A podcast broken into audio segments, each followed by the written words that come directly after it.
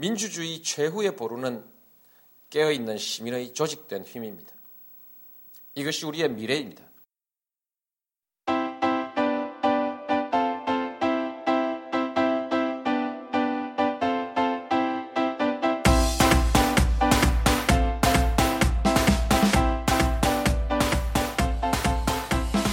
나는 친노다 7회 2부 시작하겠습니다. 와. 우리 대우조선 얘기 잠깐 좀 하고 지나가죠. 네. 2부에는 다른 주제가 있는데 지금 어떻게 되고 있는 거예요, 지금 대우조선 해양. 그 뭐 일단 대우조선 해양이 거의 망했죠.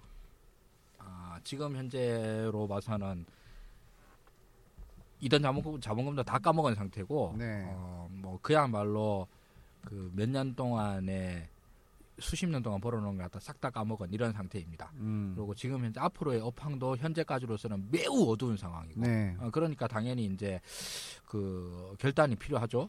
결단이 이제 두 가지입니다. 아이 크게 나눠서 네.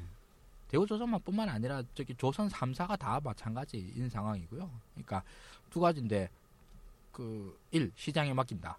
2. 시장에 안 맡긴다. 음. 그래서 이 옵션대로 하면은 1. 시장에 맡긴다라고 하는 거. 그냥 이대로 내버려 둔다가 되죠. 이건 아주 쉽습니다. 결말이. 음. 어. 다 망해버리죠. 예, 그냥 망하는 거죠. 음. 그냥 끝나는 거고. 다 죽자. 그래서 뭐 있는 거 그냥 가리하고 음. 뭐 이래저래 하고 다 끝난다. 말도 안 되는 얘기. 예.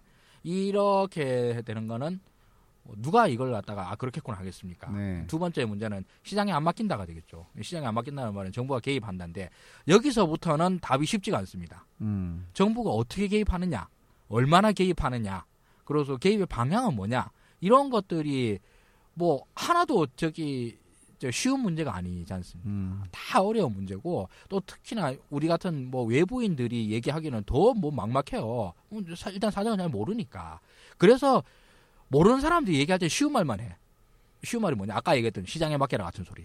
음. 그리고 두 번째로 혈세를 뭐 투입해서는 안 된다 음. 이런 얘기라든가 뭐 이런 얘기들도 나오고 이러는데 이런 것들이 참 외부인으로서 뭐 겨우겨우 할 수 있는 말인데 말은 맞는 것 같은데 실제로는 사실은 하나도 안 맞는 말인 거죠. 그렇죠. 음.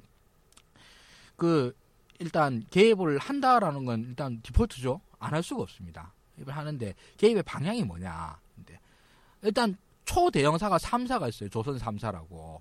조선 3사를 살리냐 마느냐 이겁니다. 자, 조선 3사라고 하면 일단은 뭐 지금 어려워진 대우조선해양, 예, 대우 현대중공업, 그다음에 삼성중공업 삼성, 들어가는 삼성중공업. 거죠. 예. 네. 그렇게 요 생겼죠. 세, 가- 세 가지인 거고 그 중에서 대우조선해양은 가장 지금 어려운 상태인 거고요. 네.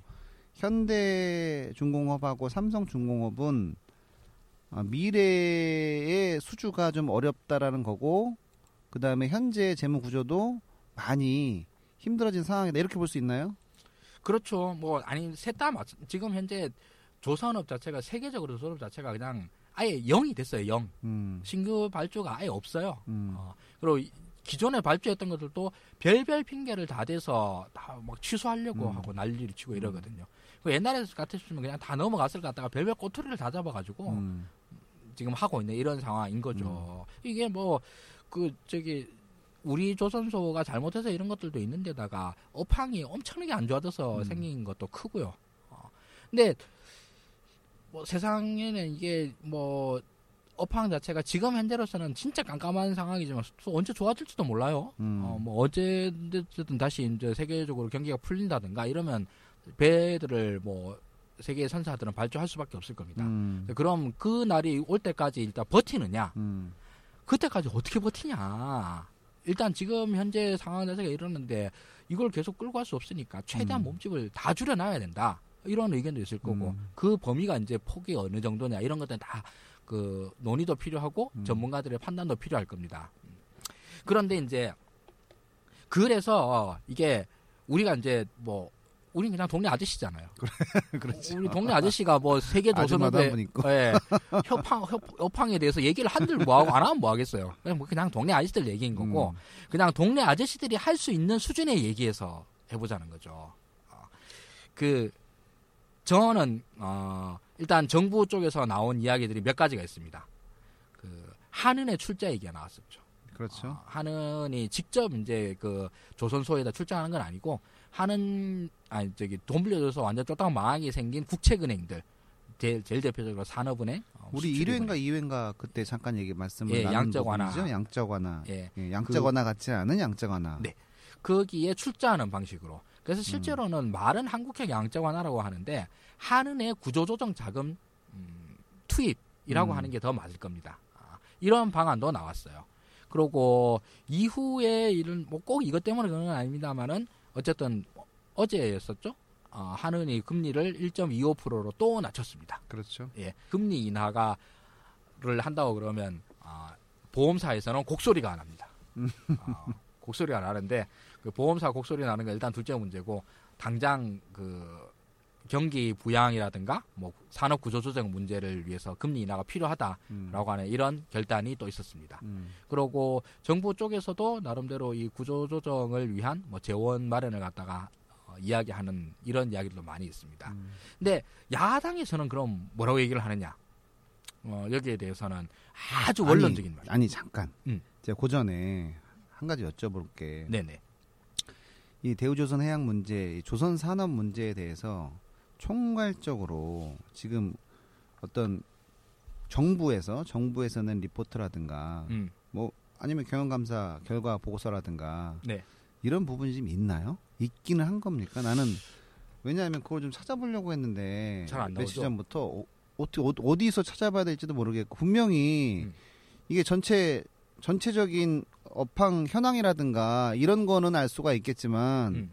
지금 현재 정부에서 어떻게 이것을 진단 내리고 있는지가 중요하지 않습니까? 그래야지 솔루션이 나오니까. 네. 근데 그거를 모르겠어요. 제가 제가 못 쳐서 그런지 몰라도 지금 현재의 상태를 어떻게 파악하고 있는지조차를 모르겠다는 얘기예요. 음. 그래서 나오는 얘기도 음. 굉장히 추상적인 얘기밖에 안 나와요. 뉴스 뭐 뉴스나 언론에서도 지금 나오는 얘기는 음. 위험하다 정도인 거고 아, 아시아은행인가 뭐 그런 데에서 좀 자금 지원 뭐 이런 얘기만 나오는 거고 지금 현재 상황은 어떻고 그러면 현재 상황은 어떻고 3년 후, 5년 후, 10년 후의 상황은 어떻게 될지에 대해서 정확한 통계 데이터를 국가에서 갖고 있어야 되는 게 아니냐. 저는 이런 예. 말씀을 드리는 거예요. 네, 뭐 할 수 있는 범위까지는 모았겠죠. 할수 있는 범위까지. 음. 근데 공, 공개는 안 한다. 그럴 수도 있고 뭐. 뭐 저-. 정말 답답한 게 인식을 제대로 해야지 해결 방안이 나오는 거 아니겠습니까? 근데 지금 저기 뭐 야당에서도 이 문제를 접근하는 방식이 도대체 뭐 접근 어떻게 해야겠다라는 얘기는 없어요. 그게 뭐 저도 음? 정부 여당에서도 어떻게 해야겠다라는 얘기는 없어요. 그렇죠. 없어 도대체 현 그리고 현 현실이 어떠냐 없어요. 아 있겠지. 어, 제가 못 찾았다고 칩시다. 네, 네. 그러면 그거를 어렵게 찾지 않고 국민들이 공유할 수 있게끔 발표를 해야 되는 거 아니냐 이거지. 지네들만 보고 있지 말고. 음. 좀 그래야지 뭔가 답이 나오고 국가적으로 이게 중차대한 사항이라고만 얘기하지 말고 얼마나 위험한지 국민들이 알아야 된다는 얘기예요. 맞아요. 이게 참 한심하다는 얘기를 좀 말씀을 드리고 싶고. 이미 사실 뭐 울산이라든가 경남 쪽 경상남도의 어, 해안가 라인들은 세계 조선업의 메카하지 않습니까? 그렇죠. 세계 1, 2, 3이니까. 세계 1, 2, 3이니까. 그리고 그 그거를 뭐 포기하고 넘어갈 수는 없어요, 사실. 음, 그걸 뭐 어떻게 하겠습니까, 그걸 갖다가. 음. 지금 그리고 또 음, 사고를 친 부분도 있지만서도 음. 어쩔 수 없는 부분들도 있고. 음. 어, 그러면 이제 이걸 어떻게든 살려야 되겠다라고 하는 데까지는 어, 어느 정도 공감대가 있지 않나 음. 싶어요. 남은 공감하나? 아니요. 저도 네. 이거 아니 이거를 죽이면 어떻게 할 건데? 그러니까 죽이면 어떻게 할 건데? 그러니까 연착륙은 적어도 시켜야 될 거 아니야 이거죠. 저는 그 물론 뭐 여태까지도 어, 상황이 계속 안 좋았는데 음. 곧 상황이 좋아지겠지 좋아지겠지 하면서 버티다가 이꼬라지까지 온 것도 있어요. 네. 어.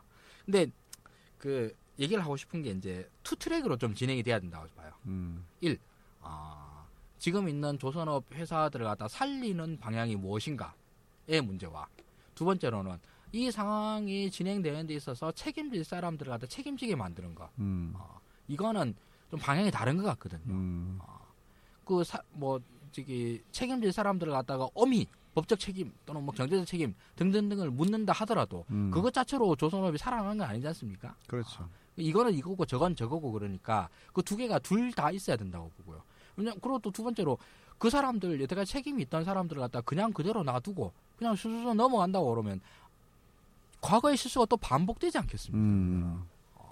마치 뭐 당무 거부했던 사람이 또 당 대표 나오겠다는 말과 음. 뭐가 다르겠습니까? 아, 그런 거니까 이제 이게 two track으로 둘 다 이루어진다라는 것도 이게 공감이 돼야 될 것 같아요. 음. 예, 예를 들자면은 지금 야, 우리 야당 쪽에서 더민주당 쪽에서도 어, 하고 있는 말 중에 제가 좀 별로 마음에 안 드는 이야기 중에 하나가 뭐 예를 들자면 책임 소재 판명이 우선되어야 된다라는 말인데 그 우선 뭐 뭐의 우선 순위를 판단하는가 뭐의 문제뿐만이 아니라 이거는 이거고 저건 저거고니까 이걸 핑계로 인해서 이 다음의 논의에 대해서 막 그 별 얘기 없이 추상적인 반대를 하는 것 자체로는 좀 이해하기 힘들다 음. 이런 느낌이 좀 듭니다. 그 저도 박근혜 정부에 대해서 신뢰가 없어요. 어, 그러고 그 박근혜 정부를 갖다가 아주 근거리에서 만나고 있는 뭐 야당 같은 경우에도 더 신뢰가 없겠죠. 그러니까 이제 여당 하는 말이 뭐 정부 하는 말이 하나도 안 믿긴다라는데 저도 안 믿겨요. 안 믿기긴 하지만서도 그 당장 이제 급하게 된 상황은 한국 경제 전체가 급하게 된 상황이니까. 그러니까요. 네. 네, 그게 문제라는 거잖아요. 그렇죠. 지금 현재 그 3사에서 지금 계속 공장은 가동이 되는 거예요. 공장은 가동이 되는 거고 지금 뭐 잘 모르시는 분들은 아 그러면 다 문 닫고 집에 갔나 보다 이렇게 생각하실 수도 있는데 음. 그건 아니고 과거에 수주했던 것 그것이 이제 그 저가 수주여 가지고 문제였다는 거 아닙니까? 그래서 네. 저가 수주여 가지고 문제였고 그것을 계속 통통 치다 보니까 계속 재무 구조는 나빠졌고 음. 그 저가 수주로 지금 아직까지 완성이 되지 못한 배는 지금 계속 만들고 있고 음. 근데 이것이 모든 공정이 다 끝나면 앞으로 만들 배는 없고 네. 이런 상황이지 않습니까 이게 음. 그 제가 잠깐 그 이쪽 조선업종 관련해 가지고 뉴스를 따라가다 보면 음. 어떤 느낌을 받냐면 이것은 이제 소설이에요. 네. 어떤 느낌을 받냐면 삼성중공업이 그 중에 지금 나요 음. 재무 구조가 네. 그 중에 지금 나요 모르죠 뭐 어떻게 뭐 낫게끔 이렇게 해놨는지 모르겠지만 음. 제가 보기에는 그 중에 좀 나은 편인데 자꾸 이제 정부에서 자구안 내놔라 이렇게 하는 기사들을 많이 볼 수가 있어요. 근데 어, 반대로 얘기하면 다른 삼성 계열사한테는 어, 과거에 뭐 엔지니어링도 좀, 좀 음. 힘들어진 적도 있었고 여러 가지 이제 계열사가 힘 옛날에 삼성 자동차도 마찬가지였고요. 네. 근데 아니, 이렇게 삼성중공업한테 하듯이는 별로 안 했거든. 어. 그런데 제 느낌은 뭐냐면 아이 저 새끼 소설 쓰고 있네 그러지 마시고 그냥 제 생각이니까 제 느낌은 아 삼성 중공업한테 이거 안길라 그러는 거 아니냐 어? 삼성한테 그룹사 차원에서 니네 이거 대우조선해양 먹으면 뭐 다른 거 줄게 이렇게 간단하게 퉁치려고 하는 거 아니냐 음, 음. 근데 삼성은 눈치 까고 어떻게 하면 이 위기를 모면할까를 고민하는 거 아니냐. 음. 이제 뭐 이런 이런 생각도 좀 들고 그 뭐 만약 안긴다고 그러면 그것도 보통 일이 아니에요. 지금 지금 아, 삼성도 그 저기 좋아서 받을 리가 없어요. 아니 같이 망하자는 거죠. 이거는 그렇게 해결될 문제는 아닌데 그렇게 되면 삼성 그룹 자체가 저는 위험해진다라고 봐요. 음, 그렇죠. 예. 이게 뭐 조선업이 덩치가 보통 덩치가 아니지 않습니까? 그럼요. 자, 이게 사실 우리가 저기 동네 아저씨로서 얘기할 수 있는 범위가 좁아요. 음. 어, 더 얘기하면 뭐 사고만 칠 것 같으니까. 아니 좀 그러니까 결론은 이거예요. 그러니까 지금이라도 빨리 정부에서 현재 상황에 대해서 충분히 국민들한테 설명을 하고 네. 미래는 지금 이렇게 가다가 미래는 어떻게 된다라는 것까지 아, 청사진은 아니더라도 미래에는 회색빛 사진이라도 국민들한테 보여주고 네. 거기에 맞춰가지고 야당하고 협조를 해서 이 난계 난관을 타개를 하면 됩니다. 그것이 혈세가 들어가든 아니면 차관을 빌리든 어떤 방식이든지 간에 음, 국민들한테 동의를 구하면 저는 뭐, 이거 이거 헤쳐나가지 못할 일은 아니라고 봐요. 음. 근데 그 지금 단계 현황 파악조차를 못 하고 있는 거 아니냐라는 의구심이 든다는 얘기입니다. 맞아요. 그거는 뭐 동감입니다. 저는 이게 뭐 다 좋은데 구제금융 투입하면 그- 그래서 조선업이 살아나느냐 그 부분에 대해서 잘 모르겠어요. 그러니까 조선업 자체가 우리나라 조선업만 문제가 아니고 조선업이 세계적으로 불황이고 공급 과잉 상태라고 하는데 여기에다가 12조라는 그 돈이 들어가서 들어가는 거 좋은데 그래서 살아나느냐. 그건 사실 아무도 모르죠. 근데 그 느낌이 살아난다라는 느낌보다는 그냥 그 좀 다음 정권 될 때까지 버티자 이런 느낌이라서 더 신뢰가 안 가는 것 음, 같아요.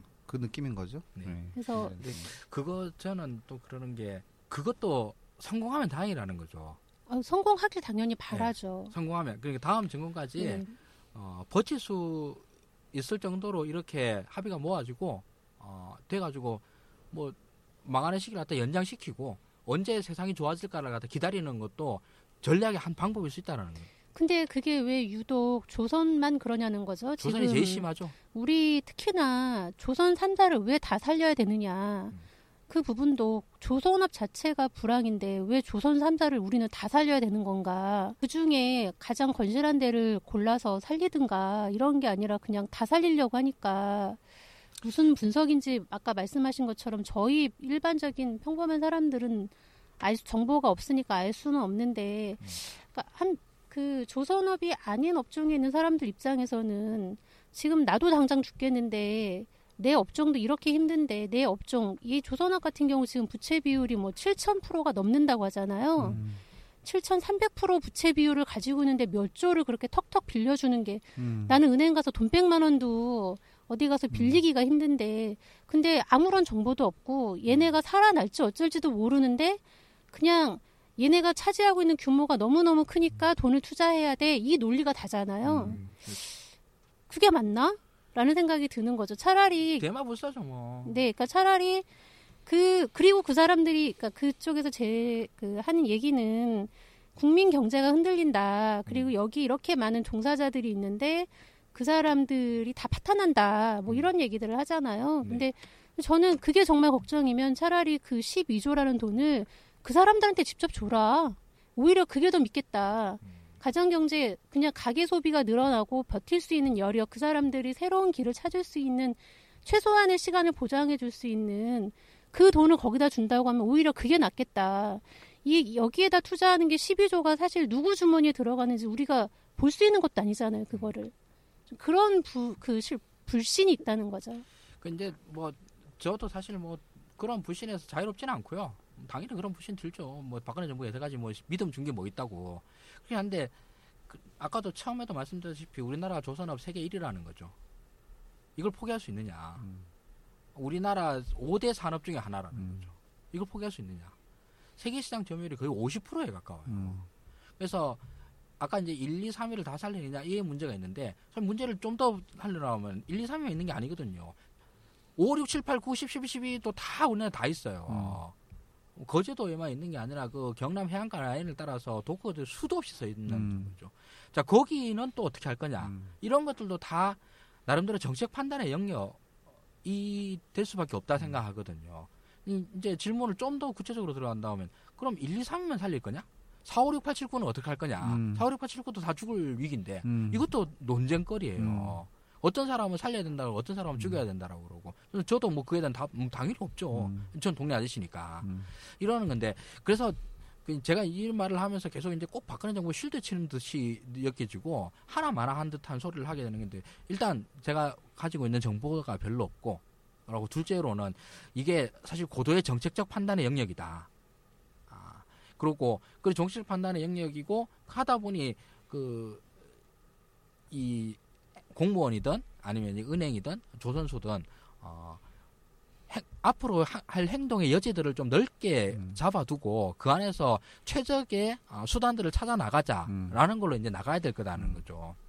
이 그런 의미에서 다시 돌아 돌아 돌아오면은 그 우리는 저기 동네 아저씨고 동네 아저씨 달리 말하면 국민이 한 사람이고 국민이 한 사람이고 그러면은 이 문제에 대해서 신뢰를 주는 게 중요하잖아요. 음. 우리는 여태까지 신뢰 주기가 참 힘들다는 거지. 그러니까요. 그러니까 이제 펀드님이 네. 했던 말로 그대로 돌아오는 거지. 당신들이 우리를 믿을 수 있게 좀 해달라. 네. 이거 아니야 이거. 네. 어. 저도 딱 고까지입니다. 그러면 따라간다 이거예요. 음.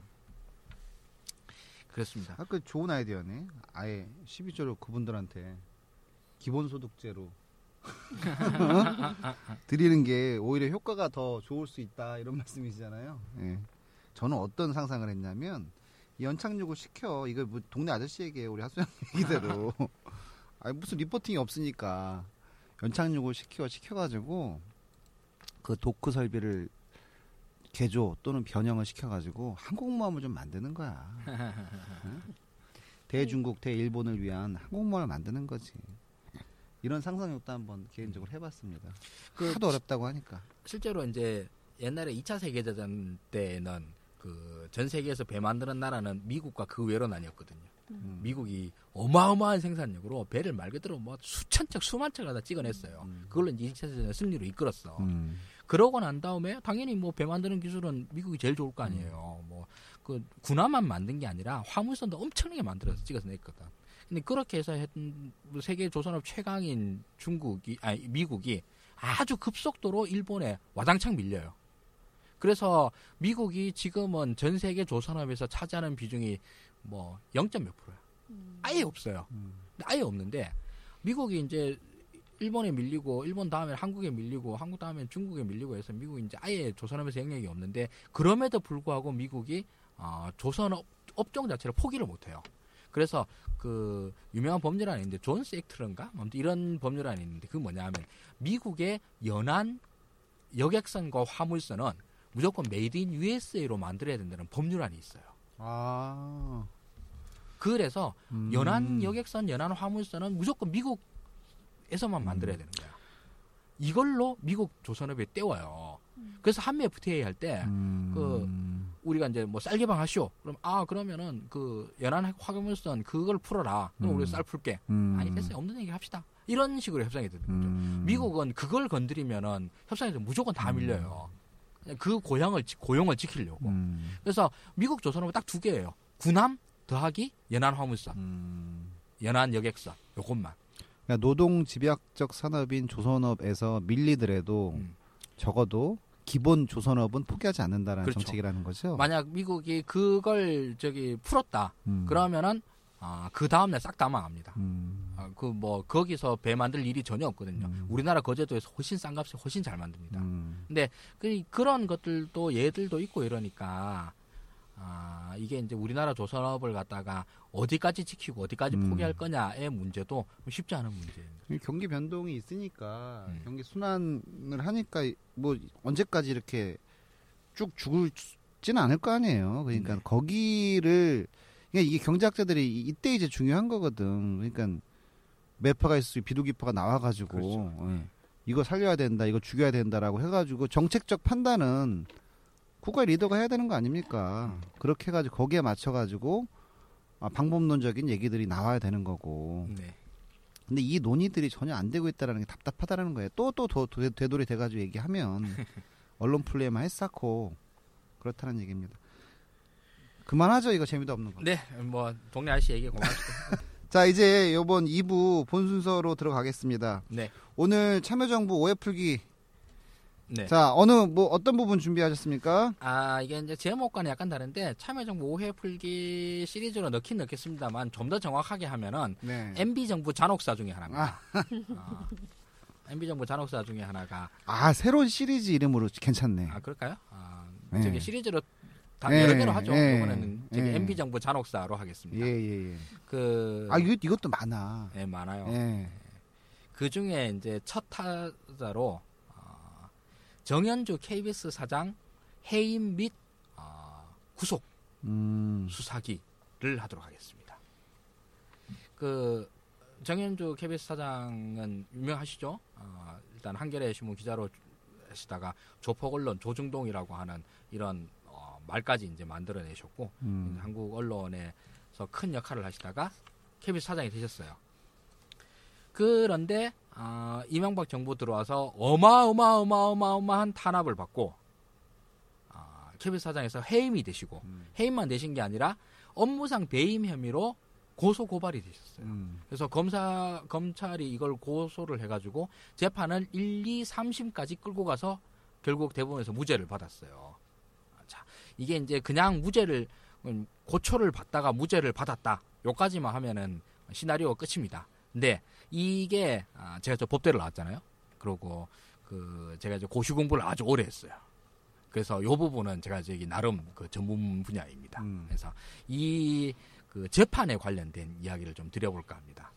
그 전 세계 사법 역사상 길이 길이 남을 어, 희대의 명판결 명판결은 아니고 아, 희대의 악랄한 기소 넘버 원으로 꼽을 만한. 어, 그 정도예요? 예. 이거는 전 세계 법학 교과서에 다 실려도 무방합니다. 음. 아, 대한민국 검찰이 대한 저 세계에는 대한민국이라는 나라가 있는데 음. 그 나라의 그 검사들은 음. 이렇게 개또라이더라. 음. 아, 애들이 IQ를 끝에서부터 뽑느라 음. 보더라. 아, 이러는 수준의 음. 일입니다. 제가 저기 저 그 정현주 KBS 사장이 있을 때 아, 참여정부 시절이죠. 그때 여의도에서 KBS 바로 앞에 있는 빌딩에서 잠깐 근무를 한 적이 있었는데 음. 그때 맨날 KBS 노조에서 막 데모를 했어요. 와 비정규직을 철폐하라 뭐 이러면서 막 깃발 휘날리고 음. 막 데모하고 막 그랬었어. 예, 그래서 뭐 정연주 물러나라 물러나라 음. 그랬었는데 비정규직 뭐 철폐하자는 그야말로 핑계오고 핑계고 어, 정연주 물러나라라고 하는 데모를 허구한 날 해댔습니다. 음. 예, 그게 이제 그 KBS 노조 라고 하는 이게 참 거의 양아찬수 노조예요. 그, 그, 그, 그 노조를 구노조라고 예, 하는 구노조. 거죠? 예. 그 꼬라지를 보다 보다 못한 저기 그 KBS의 양심 있는 언론인들이 음. 만든 게 새노조죠. 예. 그 저기 PD들이나 뭐 이렇게 해서 만든 게 새노조 그랬는데 구노조에서는 그렇게 이제 난리를 치고 그러다가 이명박 정부가 들어와서 아, 되자마자 저기 광우병 시위 때문에 아주 하다게 작살이 났죠. 음. 그러고 난 다음에 이명박 정부의 전방위적인 공격이 시작되면서 음. 그첫 타자가 아 우리가 방송국을 제대로 장악하지 못하고 있으니까 이 광우병 같은 사태가 터지는 거구나 이렇게 생각을 했겠죠. 그래서 KBS에 대해서 어마어마한 공세가 들어갑니다. 음. 아, 그래서 일단 딴 건 몰라도 정현주를 끌어내려야 되겠다. 임기가 있으니까. 근데 임기가 있으니까 음, 이걸 음. 못하니까 임기까지 있으니까. 기다릴 그 네. 그게 전혀 없었죠. 네. 그래서 어, 이명박 정부는 어, 전방위적으로 압박이 들어갔는데 그 중에서 나중에 노무현 대통령께서도 진짜 예리받아 하신 것 중에 하나가 이 새끼들이 감사원까지 끌고 들어와요. 음. 그래서 그냥 그걸로 해서 안 되니까 감사원까지 끌고 들어와가지고 다 털었죠. 음. 그래서 정현주 사장의 뭐 동네 구멍가게까지 털었다고 하는 음, 전설이 있지 않습니까? 음. 그렇게 털고 털고 털고 털어도 아무것도 안 나와. 음. 그래서 나온 게 그 당시에 일베 같은 놈들이 그 했던 거가 정현주 사장이 음, 업무상 배임을 저질렀다. 음. 그래서 이걸로 고발을 한 거예요. 네. 음, 업무상 배임을 저지르면 안 되지. 음. 그래서 누가 고발을 했으면 검찰이 수사를 해야지. 음. 업무상 배임이라고 하는 게 그 뭐냐부터 해야 되겠죠. 정현주 음. 사장이 업무상 배임으로 고발이 되는데 업무상 배임이란 뭐냐? 뭐 업무는 자기 업무랑 관련된 거고 배임이라고 하는 게 음. 이제 말이 어려운데 임무를 배반함의 음. 약자입니다. 임무를 배반한 죄. 그 뭐 모든 임무를 다 배반한다고 죄가 되는 게 아니라 그럼 뭐 세상에 뭐 죄 안 되는 사람이 어디 음. 있겠어. 학교에 일찍 와야 될 의무를 배반한 학생이 그 배임죄로 처벌을 받을 수 없지 않습니까? 아, 그냥 법률상으로 딱 규정이 돼 있어요. 법률상으로 딱 규정이 된 그런 의무를 배반한 음, 죄가 이제 배임죄입니다. 그래서 그냥 배반만 한다고 해서 되는 게 아니라 이건 재산죄이기 때문에 자기 또는 제3자에게 이익을 어, 가져가야 돼요. 이익이 없는 그냥 임무 배임은 그 배임죄가 안 됩니다. 그래서 달리 말하면 정현주 사장이 법률적으로 어, KBS 사장으로 사장에게 주어진 업무를 배신해서 음. 정현주 사장 개인 또는 제3자에게 이익이 가면 음. 그러면 이제 업무상 배임이 돼요. 음, 정말 그런 걸 했으면 이제 정현 사장이 처벌이 됐겠지. 근데 무죄가 됐어요. 이제 이 여기서부터 이제 문제입니다.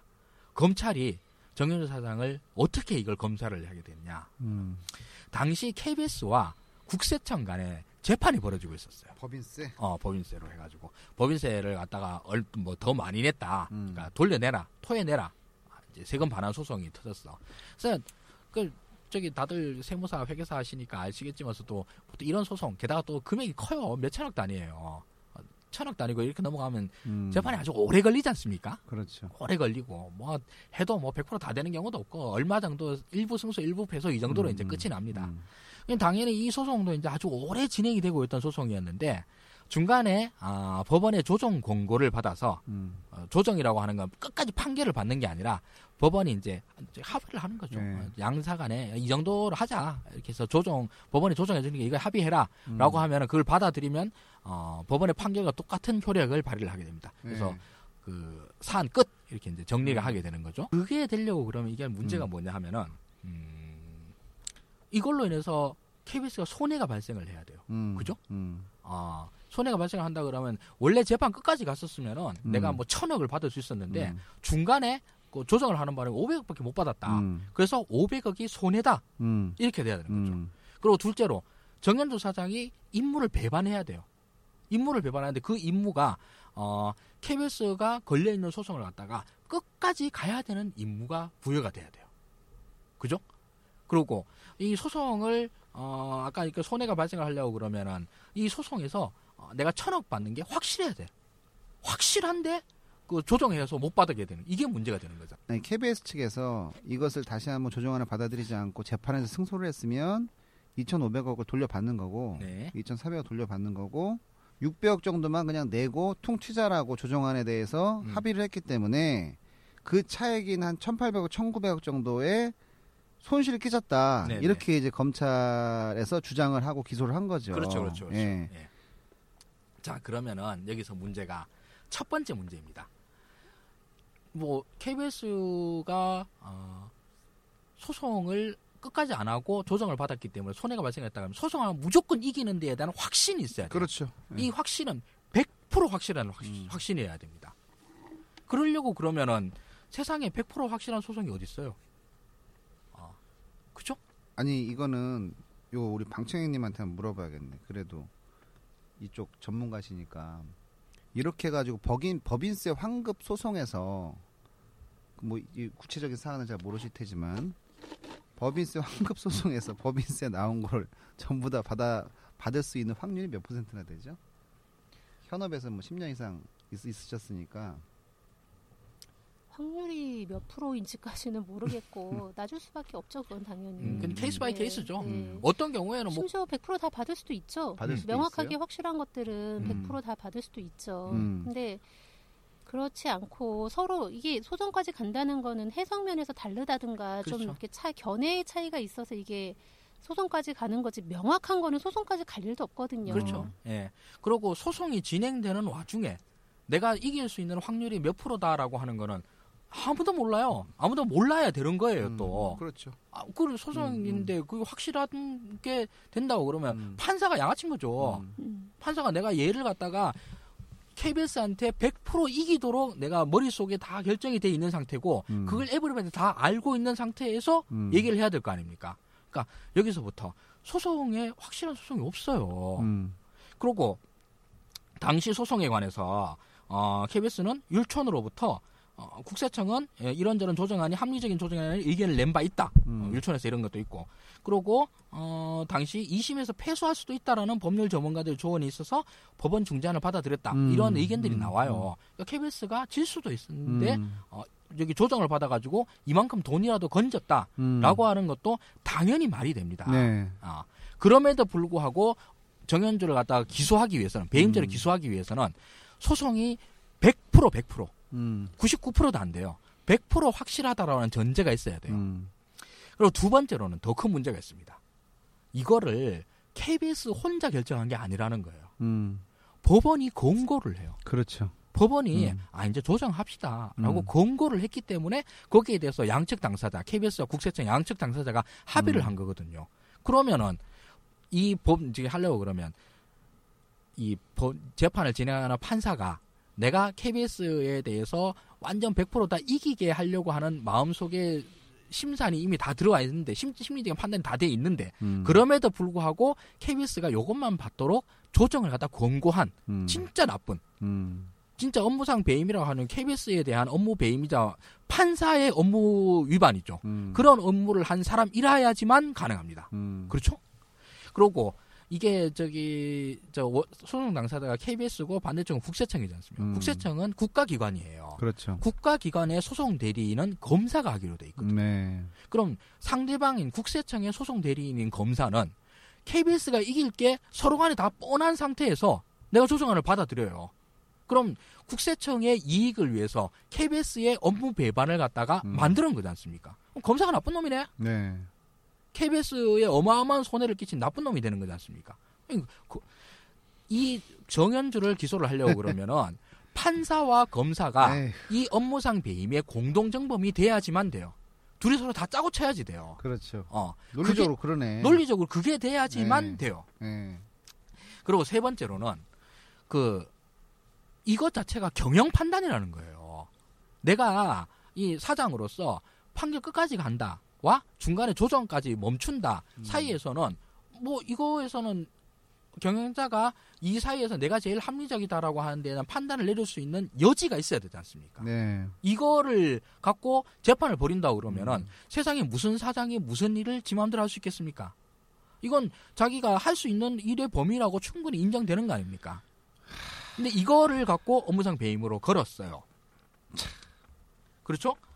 네 번째, 아, 네 번째가, 아니- 네 번째까지 했죠. 다섯 번째로, 이거는, 아, 조정이라고 하는 것, 조정, 화해, 이런 것들이 있는데, 이거는 저기, 대안적, 어, 재판 제도라고 그래가지고, 꼭 판결까지 안 가고, 판결 전에, 아, 좀 간략하게, 아, 재판을 갖다 종결 짓는 제도입니다. 음.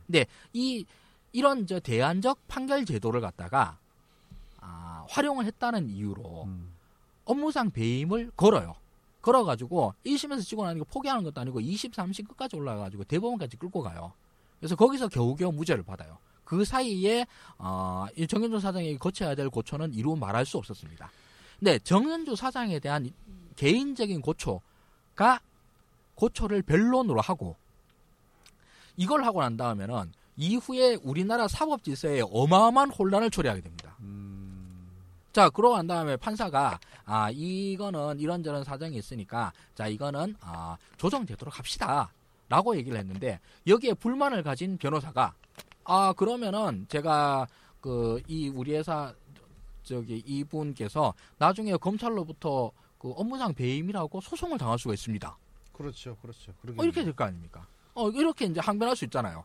그럼, 그럼 판사가, 에이, 뭐, 설마 그러게 하겠어요. 그러니까. 설마 그러게 하겠냐니, 국영기업, 국영방송사에 사장이 업무상 배임으로 들어가는 내 눈으로 지금 똑똑히 보고 있는데, 우리 회사 사장한테 이걸 조정을 받으라고 내가 말을 어찌합니까? 라고 항변하면 어찌할 거냐는 거예요.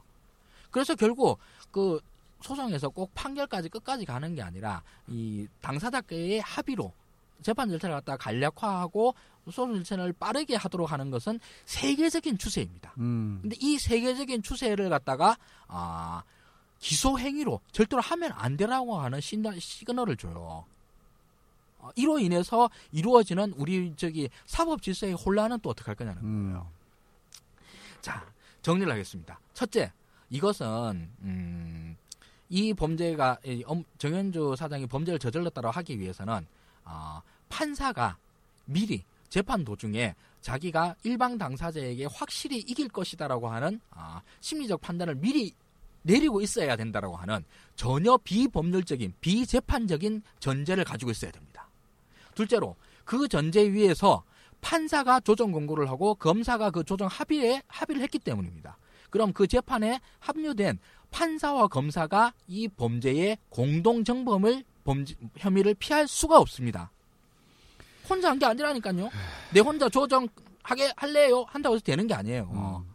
판사가 조정 공고를 하고 상대방 검사가 조정 공고를 받았기 때문에 그런 겁니다. 그러면은 정현주 혼자 들어가는 게 아니라 그 당시에 재판상에 있던 판사와 검사를 다 같이 끌고 물귀신을 끌고 들어가야지만 돼요. 근데 안 끌고 들어가더라. 아, 그 말은 판사도 검사 다 알고 있는 거예요. 이게 정치적 재판이라고 하는 걸. 세 번째로 이로 인해서 펼쳐질 이후에 한국 사법 질서의 혼란이 어마어마하다라는 겁니다. 자, 이 이후로도 아, 대한민국 법원은 그 정현조 사장 건에 대한 이런 예를 들어가지고 아, 조정 공고를 안 받겠다 이런 식의 이 저기 변로 변호사들의 변론 이런 걸 안 받아줘요 당연히 왜 그렇겠습니까? 당연히 어. 그때 당시에 있었던 제 기소 자체가 개뻥이었다는 거를 서로 서로 다 아는데 아예 알면서 왜 이래 이러는 거죠. 그래서 알면서 다 왜 이래 하면서 서로 서로 침묵의 카르텔을 하지 말자는 거예요. 제가 지금 제가 하고 있는 얘기는 이 미, 미친 거 아니야 이거. 음. 지금 제가 잠깐 찾아보니까 이 법원 측에서 이제 무죄 판결을 정현주 전 KBS 사장의 배임죄 관련된 무죄 판결을 내면서 이렇게 이제 검사 측의 기소에 대해서 반박을 했습니다. 요거 잠깐 읽어볼게요. 네. 정전 사장이 조정을 선택한 것은 정상적인 경영 행위에 해당한다. KBS는 법원이 권고하에 장기간 국세청과 상의하고 의견을 조율, 조율했으며 1년 넘게 내 외부 전문 기관에 자문을 구하는 등 조정의 타당성을 충분히 검토했기 때문에 경영 부실 책임을 회피하기 위한 배임죄라는 검찰 주장은 받아들일 수 없다. KBS는 1심에서 16건 중 9건을 승소했지만 7건은 패소해 일방적으로 우세에 있었다고 보기 힘들다.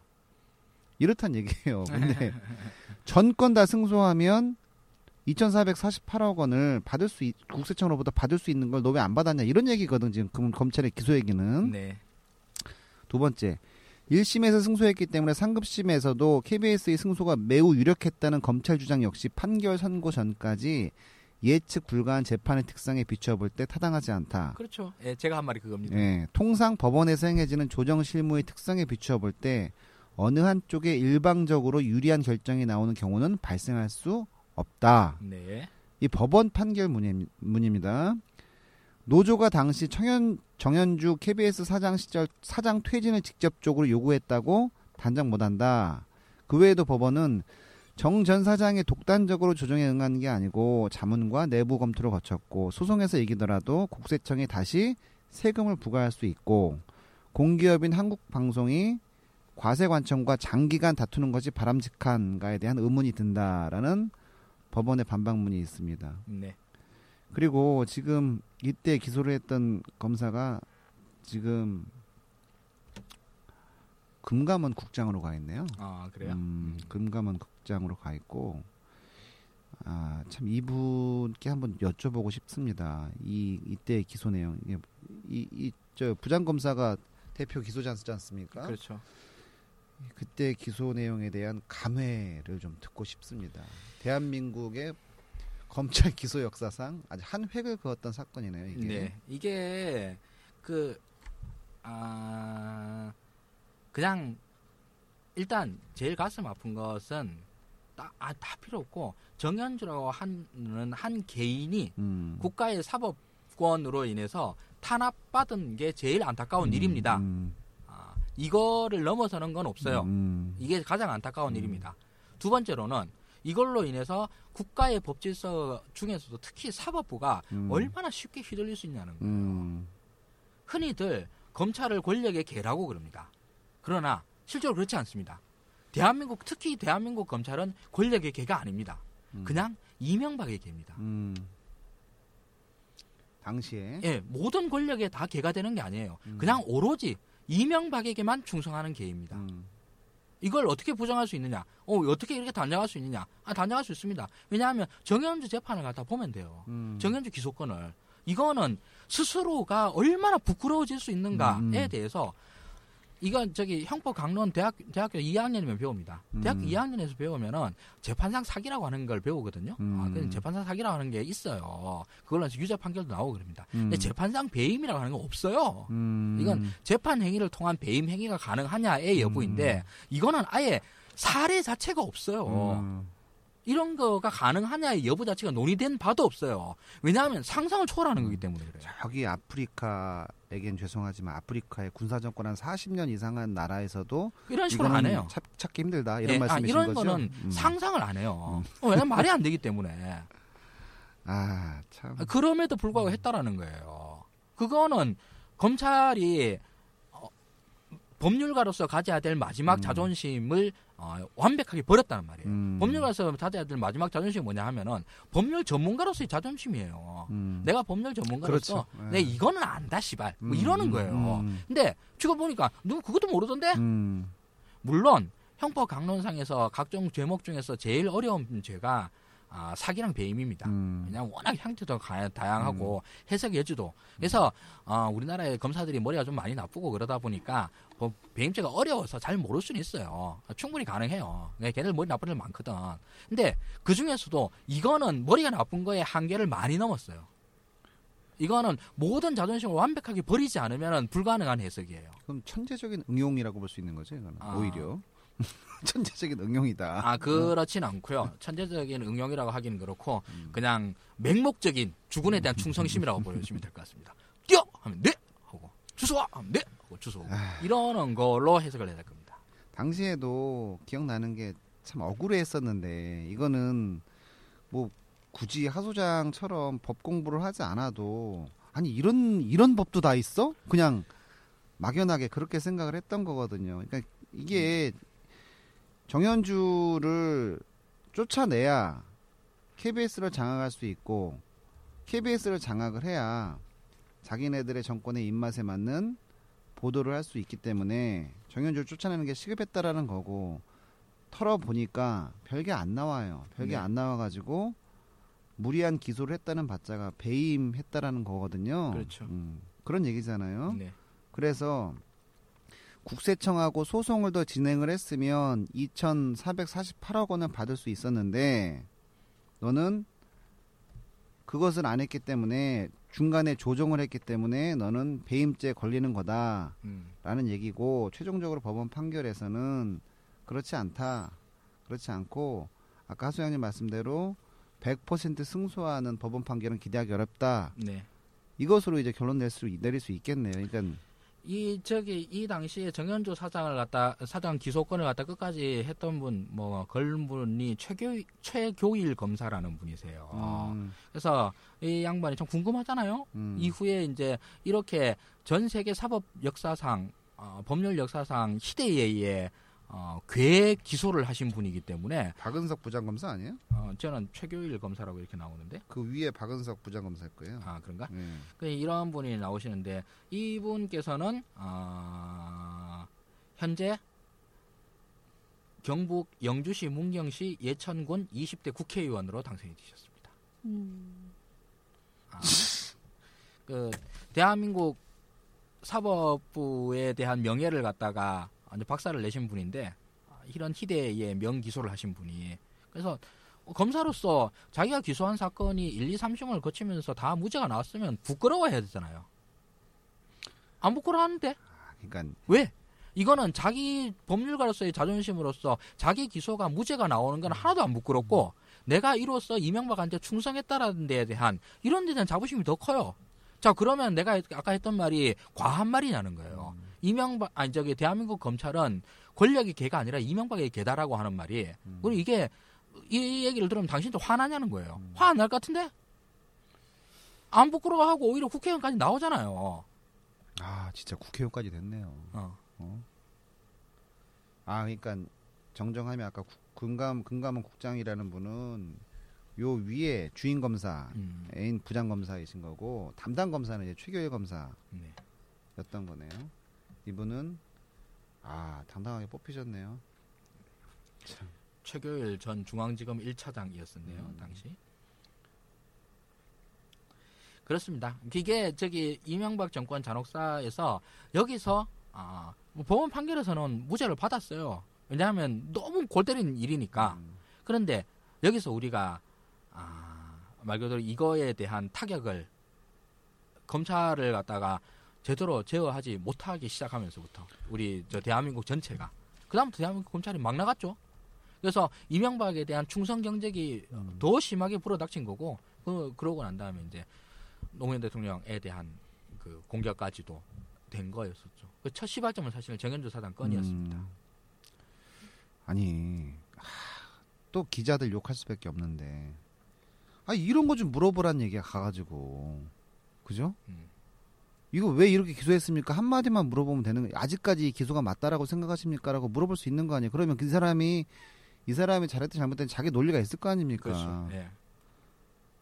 선출직 공무자 공 저기 공직자가 그 정도의 자기의 논리를 가지고 자기 자기 얘기를 좀 할 수 있어야 되는 거 아니에요? 음, 그래야지 국민들의 선택권 판단이 더 넓어지는 거고 음.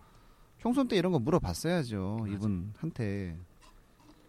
자, 조만간에 뭐 혹시나 그 우리 하수장님 언론계로 다시 복귀한다는 얘기가 있는데 언론계로 복귀하면 또 여의도 가가지고 물어보세요 이거 알겠습니다. 가가지고 예. 이이이이 기소에 대해서 아직까지 어? 아직까지 같은 생각이시냐라고 꼭 좀 물어봐 주시기 바랍니다. 네.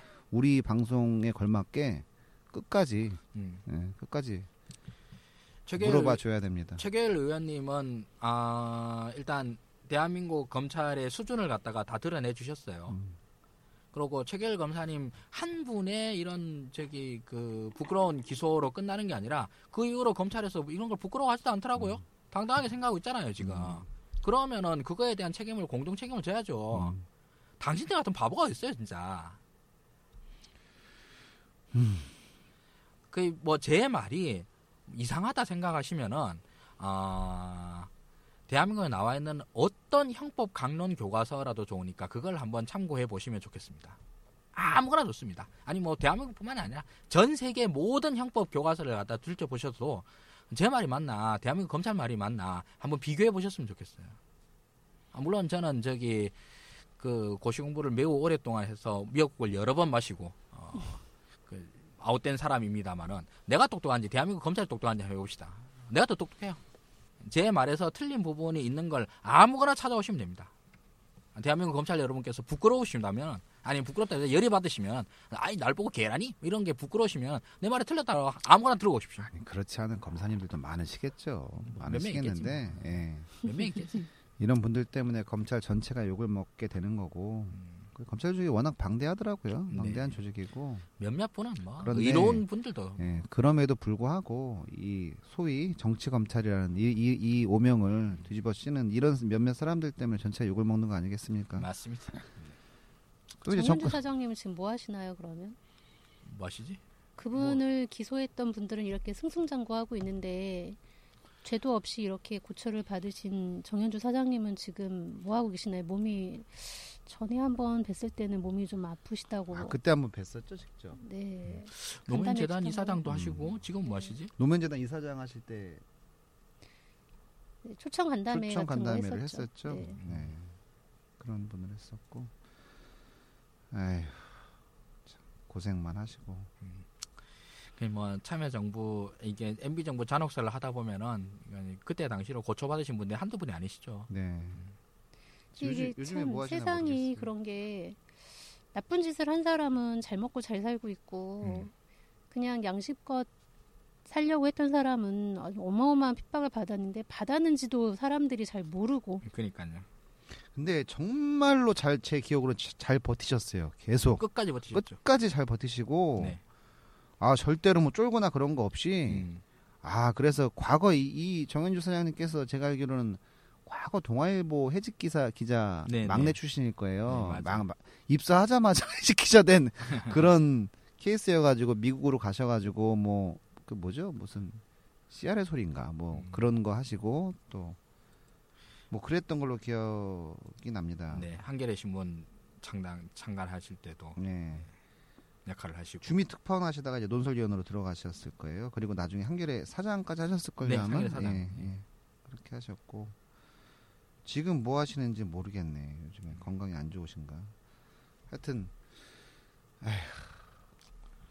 그래서 우리도 계속 기억해야 될 것 중에 하나입니다. 아, 물론 MB 정부의 잔혹사뿐만 아니라 이 당시에 MB 정부의 이 잔혹한 행위에 대해서 끝까지 맞서서 싸우고 어, 정당한 권리를 위해서 싸워오신 분들이 지금 현재 우리가 이제 저기 그 살고 있는 근거가 되는 거 아니겠습니까? 네. 음. 기억을 해야죠 기억을. 맞아. 그뭐 박근혜 정부가 하도 골 때리다 보니 그래도 이명박 때는 이보단 좀 나았지 않냐 생각 음, 그렇게 말씀하시는 분들 가끔 있는데 아니 그것 때문에 지금 이거 하는 거 아닙니까 예. 우리가? 그렇지 않다라는 거. 음, MB 정부 잔혹사 보시면은 뭐 장난 아닙니다. 음. 요거 지금 저희 우리 MB 정부 잔혹사 아 이거 이거 이거, 이거 너무 싹싹 들어오네 아주. 예? 1편으로 네. 1편으로 오늘 정현주 사장의 말도 안 되는 기소, 배임 기소 내용을 자 우리 한번 해봤고요. 요 요거는 별도로 가죠. MB 정부 잔혹사는 우리가 네. 예. 참여정부 오해 풀기 하고 네. 별도로 가도록, 가죠. 예, 가도록 하겠습니다. 자, 뭐 더 말씀하실 거 있으시면 한 말씀씩 하시고 오늘 방송 마치는 걸로 하시죠. 그 고소 소송 당하고 있을 때 이미 그러면 사장직에선 해임이 된 건가요? 아, 거- 고소 당하면서 해임된 이후에도 계속 싸우셨던 거죠. 네. 그러니까 해임이 된 상태에서 지금 싸우셨던 거예요. 그러면 그러니까 기소가 돼가지고 네. 기소된 걸 핑계로 해임을 시켰죠. 그러면 그게 근데 핑계가 되나요? 그렇죠. 기소가 됐을 뿐이지 무슨 죄가 확정이 된 게 아닌데 그걸로 인기가 남아 있는 걸 그때도 뭐 말 많았어요. 그래가지고 그 그래서 네. 뭐 방송위원회 뭐 뭐 소집되고 뭐 음. 소집되고 이래가지고 그래서 그 해임 뭐 그 처부 해임 처분에 대해서 또또 소송도 내시고 네. 부당하다는 소송도 내시고 그 소송도 이겼어요. 그 소송도 이겼어. 이겼는데 얘네들 복직을 안 시키는 거야. 그 당시에 제 기억으로는 그렇습니다. 그 이후에 온 그럼 KBS 사장은 정부 말에 고분고분 방송할 거 네, 아주 잘 듣고 해주고. 계시죠. 네, 아주 잘 듣고 계시죠. 그분이 지금 계속 쭉 아니 있는 건가요? 계속 바뀌면서. 음. 정현주 사장 재임 기간 동안 제가 기억하기로는 아마 정현주 사장 지- 저 취임한 그 다음 연도부터 지속적으로 고- 그 언론의 공정성 부분에 대해서는 계속 1등을 한 걸로 기억을 해요. 네. 퇴임하는 해까지 계속 1등을 한 걸로 기억을 하고 그리고 그 한국방송공사 재정 관련해서도 가장 정현주 사장 때 탄탄했던 걸로 기억을 하고 네. 제 기억으로는 그렇습니다. 경영도 잘했다는 얘기예요, 그러니까. 근데 이거 가지고 무슨 왜 돈놀이 하냐 뭐 또 이런 그 당시 이런 얘기도 나왔고. 음? 자 오늘 고생 많으셨고요. 네. 마지막으로 한 말씀씩 하시고 마치도록 하겠습니다. 우리 하수양님. 네. 앞으로 MB 정부 잔혹사도 몇 가지를 계속 시리즈로 만들어 보겠습니다. 음. 왠지 저기 시리즈가 매우 풍성해질 것 같아요. MB 정부는 지정 기록물 0건, 네. 우리가 잔혹사를 통해서 지정 기록물을 하나하나씩 남기는 걸로 아, 알겠습니다. 예, 그렇게 하고 우리 방청객님 오늘 마지막 한 말씀 하시죠. 어, 저는 방송을 들으면서 이렇게 횟수를 거듭할수록 참 기억해야 될 것들이 많구나. 이게 음, 그 좋은 사람, 나쁜 사람, 그리고 그 사람들이 지금 어떻게 살고 있는지 늘 기억해야 되겠구나. 라는 생각을 했습니다. 자, 우리 너무 기억할 게 많습니다. 기억할 게 많고, 어, 우리 처음에 일부에서 말씀드렸듯이 다큐멘터리 영화 무현이라는 영화 펀딩 크라우드도 좀 기억해 주시고요. 늘 그렇듯이 우리 세월호 기억해 주시고 그리고 MB 정부의 잔혹사를 통해 가지고 MB 정부에 있었던 일들 그리고 그 인물들 반드시 기억해 주시고 잊지 말아야 될 것 같습니다. 나는 친노다 7회 마치겠습니다. 와.